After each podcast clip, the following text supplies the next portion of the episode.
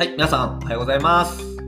この番組は病気じゃないとか怪我してないとかじゃなく、もっとより良い状態へ、ヘルスの向こう側にあるウェルネスへ向かうための Tips をお届けするウェルビングラジオです。はい、よろしくお願いします。ウェルビング林です。月曜日、今日は4月25、早いな、もう4月終わる。早いっすね、マジで。あのー、子育てやってるからかわかんないですけど、もうね、1週間がもう一瞬で終わるもん、もう、もうカレンダーがもうシューってもうね、すごいスピードで過ぎていくのをね、あの日々感じられます。あー人生って短いですね。はい。というわけで、あの、今日はですね、えっ、と、行動が先で理解は後っていうテーマでやっていこうと思います。なんか、新しいこととか勉強するときって、自分自身じゃ理解できないことってたくさんあるじゃないですか。で、そういうときに、なんかこう、ふ、腑に落ちてから行動するとかね、なんか、それをやってると、なかなか物事って身につかないよなっていうのを最近思ったんですよね。うん。えっと、よくですね、武道の世界とかでも、あの、手張りっていう概念あるじゃないですか。手張り。えっと、守る、破る、離れるって書いて手張りなんですけども、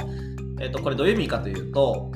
まあ、一旦教わった通りの型を守れっていうのがね、あの手張りの手、守れですよね。だから師匠に、えーと、こういう手順でやるんだよって教わったらもうその通りにしっかりやる。うん。なんかこう、オリジナリティとか入れないってことですね、そこで。で、それがもう無意識レベルで、なんかこう、なんだろうな、もう、何の努力もなしにできるレベルになったら、今度離れる。あ、じゃあ破る。うん。型を破ってみる。みたいなことですね。だから、自分がこれがいいかなって思った動きを取り入れてみるとか、でその後に、あのー最終的には、えっと新しい自分だけのオリジナルな、えっと技だったりとかを、まあ、その型から離れて開発してみるみたいなことをやる。まあ、そそれが自分なりの最強の武器になるみたいなね。なんかそういう武道とかでよく言われる手張りっていう流れがあるんですけど、これまあ本当に何事でもそうだなっていうふうに思います。うん、で、なんだろうな、勉強とかでもそうですよね。なんか一旦分からなくても、あのその型通りに方程式を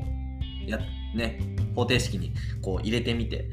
公式に入れてみて解いてみるみたいなことだね。あのサインの2乗プラスコサインの2乗は1になるみたいになってなんかあんまりよく分かってなくてもあもうそうなんだって。そのなんでそうなるかが分かんなくてもまあそれで一旦三角形の面積ちゃんと求めてみるみたいなことかなと守るっていうのはで理解が先にある場合ですよね。あのちゃんと自分の中で理解して腹落ちしてからじゃないと行動しない場合って今の自分の枠以上のことって起こらないと思うんですね。だって今の自分が理解できないとやらないっていうことでそれだとなかなか自分の可能性がどんどん外に広がっていかない。なので分からなくてもとりあえずとりあえずやってみるとかもう言われた通りにやってみるって、まあ、時にはすごく大事だなっていうのを最近感じています。まあそうすることによって、まあ一旦やってみると、あの、うん、あ、思ったより、なんだろう、自分に向いてることが分かったりとか、思ったより没頭できた、思ったより楽しい、自分の枠の外側がどんどん広がっていきますよね、知らない世界が。まあなので言われた通りにやってみるとか、なんかこう、とりあえず型に従ってみるって、まあ大事だなっていうふうには感じました。とはいえですね、あの、なかなかそればっかりやってしまうとある種思考停止になっちゃうというか、まあ、義務教育とか最たる例なのかなっていうふうに 思います。あのー漢文のあのレ点とか12点とかねあのとりあえずやってみたけど全く使わないですねあれ。レ点いつ使うのあれ。マジでいつ使うんだろうみたいなね。あのーあとなんだろう特に古典だな。古典は自分は使わないな。なんかね、義務教育とか本当にとりあえず型通りにいろんなものを詰め込んでみた。みたいな 最たる例ですけど、マジで使わないこともいっぱいあるので、なんかね、その辺はもうちょい、うん、手張りの種の部分をなくして、もうもうちょい少なくして、自分で選べるような形とかになったらいいなというふうに思います。はい。で、えっと、最近のね、自分の例だと、あのー実はですね、昨日生まれて初めて気候が出ました。はい。気候、気が出ました、手から。ちょっと 急に何の話っていう風になっちゃうと思うんですけど、あの気候って皆さん知ってます？気候。あの気がね、で、なんかこう、中国のはーみたいなやつあるじゃないですか。あれ気候ですよね。なんかテレビとかでなんかあれで人が倒れるとかね、あるじゃないですか。で僕はあれ、信じてなかったんですよ。なんか、木とか、なんだろう、うん、なんかあんまり嘘っぽいなみたいな、やらせじゃないかなって思ってたんですけど、えっ、ー、と、この間ですね、気候をやってる方に伝授してもらったんですね、気候を。あの、本当に、めちゃくちゃ気を使って伝授しましたよって、もうあなた気出るんでって言われて、マジかよとかって思いながら、全然出ねえぞみたいな風に思ってたんですけど、昨日瞑想の講座をやって、あ、そう、瞑想の講座をね、あの僕やったんですけど、えっと、その後に自分が気出るかなと思って、やったら、あのね、出たんですよ。マジでびっくりして。とりあえずやってみるってあの大事だなっていうふうにその時感じたんですけどなんだろうなんかね今までこう手のひらをあの前にやったら手と手の間にちょっと熱いなっていう感覚とか風が感じるとかってねそういうことはあったんですよね。でも昨日ねとりあえずもうちょっとね気出ないかなと思ってはーってやってみたらなんだろうな圧力圧力を感じたんですよね。そこに実際に物がこうあるかのようななんか手触りというか、うん、今までにはないなんか感じを感じてあなるほど。自分の知らない世界もあるんだなっていうふうにね あの当たり前だと思うんですけど感じたんですよね。まあ、なのでまあ、とりあえずこう自分の頭では理解できなくても一旦やってみるっていうのは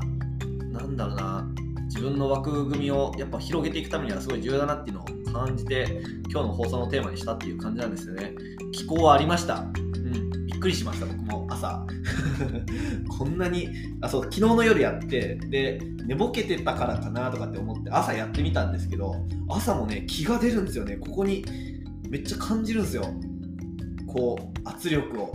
いやーなんか人体にはまだまだ知らないことがいっぱいあるんだなっていうね。あの自分の無知をあの知りました。うん。なので、これからもうちょっとね、なんか、多分気候もおそらく体と神経と脳脳脳と脳と体のなんかいろんな関係性でここに別にねなんか 黄色い